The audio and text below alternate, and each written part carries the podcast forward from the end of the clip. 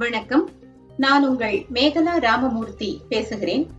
நான் கற்றறிந்த இந்திய மற்றும் உலக அறிஞர்களை என்னுடைய பார்வையில் அறிவோம் அறிஞர்களை என்ற நிகழ்ச்சியாக அமெரிக்க தமிழ் வானொலி நேயர்களோடு பகிர்ந்து கொள்கிறேன்.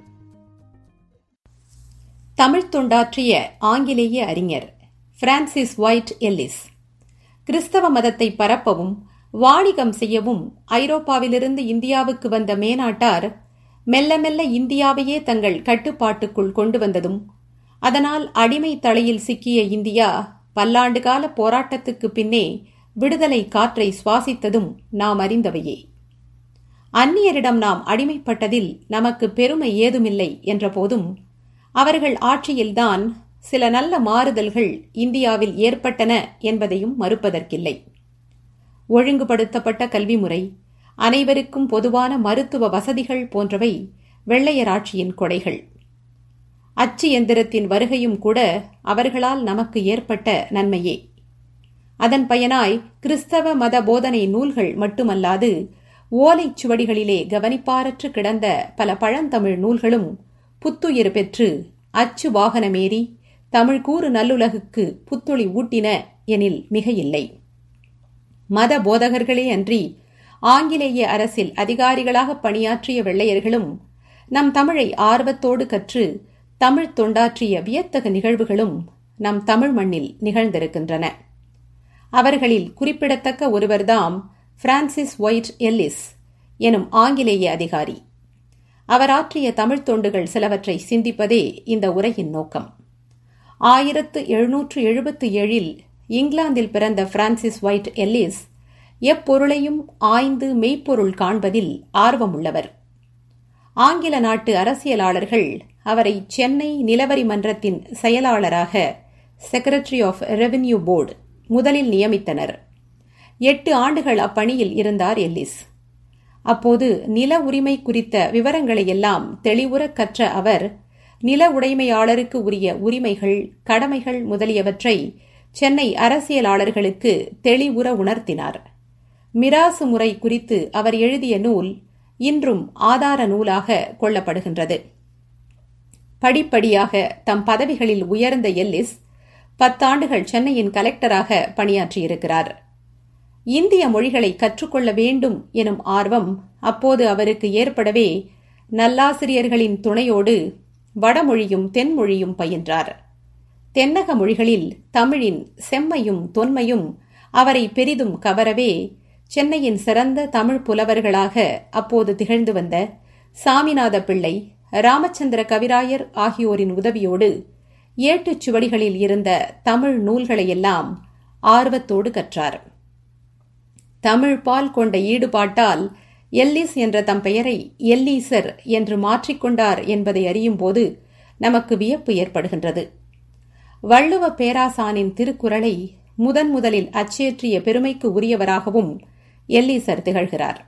ஆம்.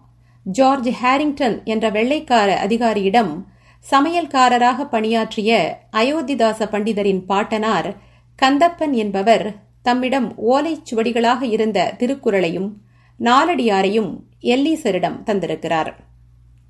ஓலைச்சுவடியில் இருந்த வள்ளுவத்தை கற்று அதில் உள்ளம் பறிகொடுத்த எல்லீசர் பழந்தமிழின் பண்புகளை பளிங்கு போல் காட்டும் திருக்குறளை மேலை நாட்டாரும் அறிந்து பயனுற வேண்டும் என்று விரும்பியவராய் அதற்கு ஆங்கிலத்தில் விளக்கமான விரிவுரை ஒன்று எழுதத் தொடங்கினார்.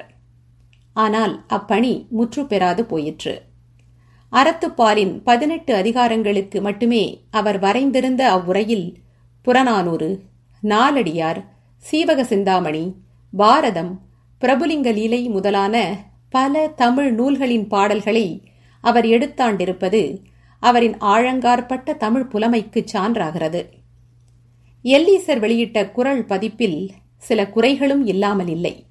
அவற்றை அயோத்திதாச பண்டிதரே வெளிப்படுத்தியிருக்கின்றார் திருக்குறள் நாலடியார் ஓலை பிரதிகள் அச்சில் வந்தபோது அறத்துப்பாலில் உள்ள சில குரட்பாக்களை பொருட்பாலில் சேர்த்தும் சில குரட்பாக்களின் சொற்களை தம் விருப்பத்திற்கு இணங்க எல்லீசர் மாற்றியும் வெளியிட்டிருந்ததைக் கண்ட அயோத்திதாச பண்டிதரின் பாட்டனார் இவ்வாறு மாற்றங்கள் செய்தது ஏன்?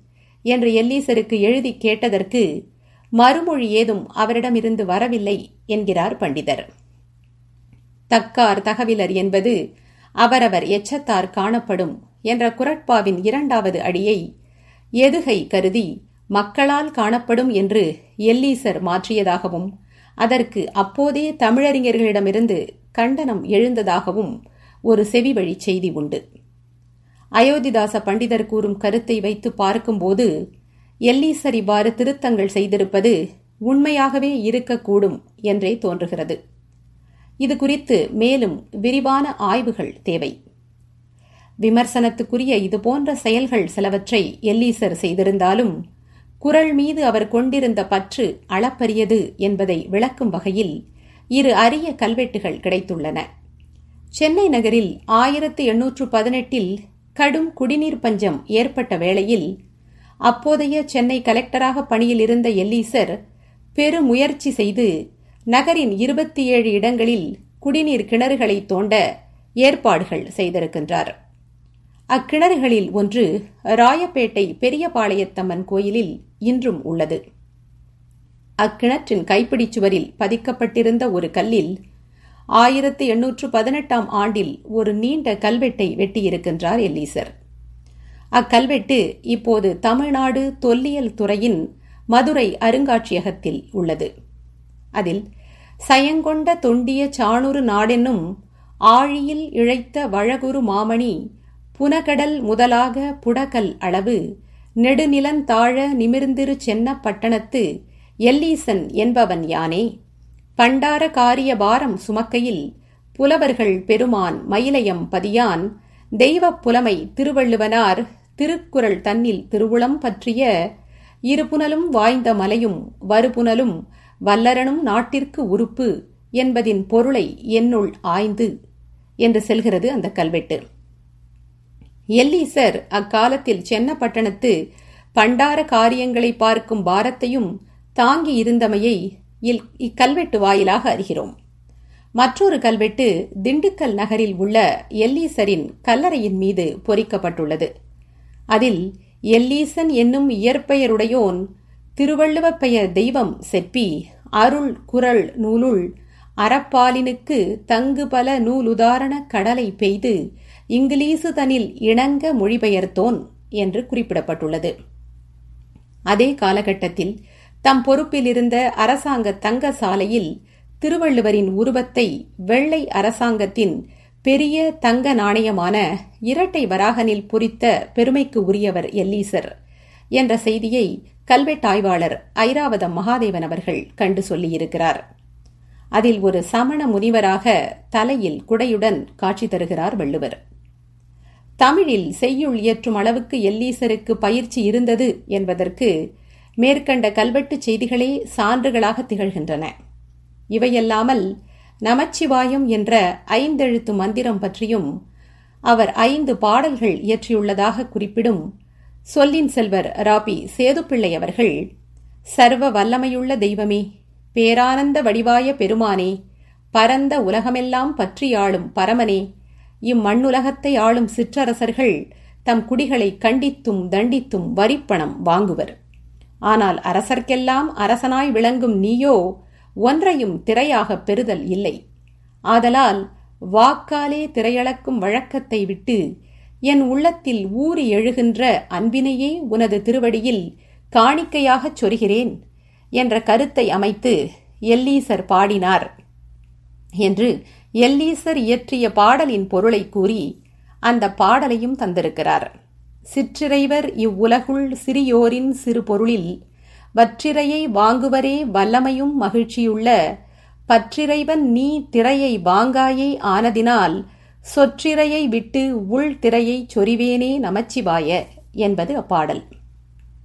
தென்னிந்திய மொழிகளையும் பிற இந்திய நாட்டு மொழிகளையும் ஆங்கிலேய நிர்வாக அதிகாரிகளுக்கு பயிற்றுவிப்பதற்காக ஆயிரத்தி எண்ணூற்று பனிரெண்டில் புனித ஜார்ஜ் கோட்டை கல்லூரியை the college of Fort Saint George நிறுவினார் எல்லீசர். சென்னை கல்விச் சங்கம் என்று தமிழில் அறியப்பட்ட இக்கல்லூரியே எல்லீசரின் மொழி ஆய்வுகளுக்கு களமாக விளங்கியது. ஆயிரத்து எண்ணூற்று பதினான்காம் ஆண்டிலேயே தெலுங்கு மொழியானது தமிழின் சகோதரி மொழி சிஸ்டர் லாங்குவேஜ் என்று குறிப்பிட்டிருக்கிறார் எல்லீசர். ஆயிரத்து எண்ணூற்று பதினாறில் அலெக்சாண்டர் டங்கன் கேம்பெல் எழுதிய தெலுங்கு இலக்கண நூலுக்கு முன்னுரையாக எல்லீசர் எழுதிய விரிவான ஆய்வுரையில் தெலுங்குக்கும் சமஸ்கிருதத்துக்கும் குடி உறவில்லை என்பதையும் தமிழ் தெலுங்கு கன்னடம் மலையாளம் துளு முதலானவை திராவிட மொழி குடும்பம் என்றும் வெறும் சொற்கள் அளவிலான கொள்வினையே சமஸ்கிருதத்துடன் உண்டு என்பதையும் நிறுவி காட்டியிருக்கின்றார். ஆயிரத்து எண்ணூற்று ஐம்பத்து ஆறில் கால்டுவெல் எழுதி வெளியிட்ட திராவிட மொழிகளின் ஒப்பிலக்கணம் a comparative grammar of the Dravidian or South Indian family of languages என்ற ஆய்வு நூலுக்கு நாற்பது ஆண்டுகளுக்கு முன்னரே ஆயிரத்து எண்ணூற்று பதினாறில் திராவிட மொழிகளின் தொன்மையை வடமொழி சார்பில்லா அவற்றின் தனித்தன்மையை முதன் முதலில் வெளிப்படுத்தியவர் எல்லீசரே என்பது தமிழ்கூறு நல்லுலகம் அறிய வேண்டிய அரிய செய்தியாகும். எல்லீசரின் இந்த கருத்தாக்கமே கால்டுவெல்லின் நூலில் முழு மலர்ச்சியும் விரிவும் கொள்கிறது. தமிழ் மொழியின் செம்மையையும் தொன்மையையும் குறித்து பல ஆராய்ச்சி குறிப்புகள் எழுதி வைத்திருந்தார் எல்லீசர். எனினும் அவற்றை முறையாக வகுத்தும் தொகுத்தும் நூல் வடிவில் எழுதும் முன் முத்தமிழ் வளர்த்த மதுரை மாநகரை கண்ணாரக் கண்டுவர விரும்பி அலுவலகத்தில் விடுப்பு பெற்று மதுரைக்குச் சென்றார். அங்கு கலெக்டராக இருந்த பெட்ரி என்பவருடைய மாளிகையில் விருந்தினராக தங்கி மதுரை மாநகரை பலமுறை சுற்றி பார்த்தார். புலவர் நாவில் பொருந்திய பூங்கொடி வையை என்ற பொய்யா குலக்கொடி என்ற இளங்கோவடிகள் பாராட்டிய வையை ஆற்றின் கரையில் அமைந்த அழகிய நகரம் இதுவன்றோ என்று விம்மிதமுற்றார். இங்கனம் மதுரையம்பதியைக் கண்டு புதியதோர் ஊக்கமுற்ற எல்லீசர் ஒருநாள் ராமநாதபுரத்தை காணச் சென்றார். அங்கு தாயுமானவர் சமாதி அடைந்த இடத்தைக் கண்டு நெஞ்சுருகி நின்றார். பின்பு அவ்வூரில் காணத்தக்க இடங்களையெல்லாம் கண்டு நண்பகலில் தம் இருப்பிடம் திரும்பி உணவருந்தினார். அவ்வுணவில் கலந்திருந்த நஞ்சால் துயருற்று உயிர் துறந்தார் என்ற செய்தி நம் இதயத்தை பிளப்பதாய் இருக்கின்றது. சென்னையிலும் மதுரையிலும் இருந்த அவர் உடைமைகளை அரசாங்கத்தார் நியமித்த அதிகாரி ஒருவர் ஏலமிட்டார்.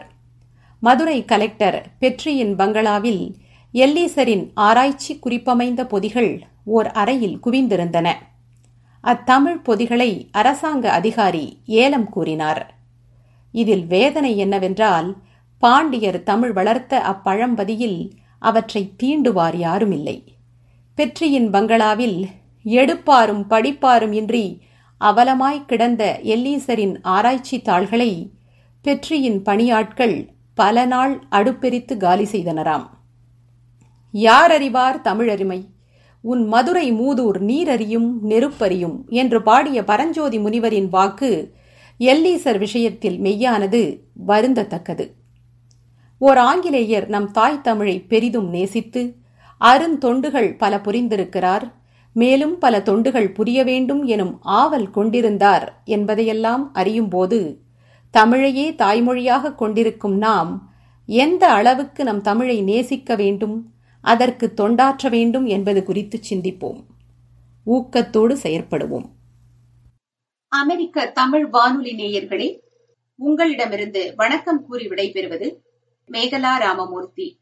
இந்த நிகழ்ச்சி பற்றிய உங்கள் கருத்துக்களை American Tamil radio at Gmail dot com என்ற முகவரிக்கு மின்னஞ்சல் வழியாக தெரியப்படுத்துங்கள். நன்றி.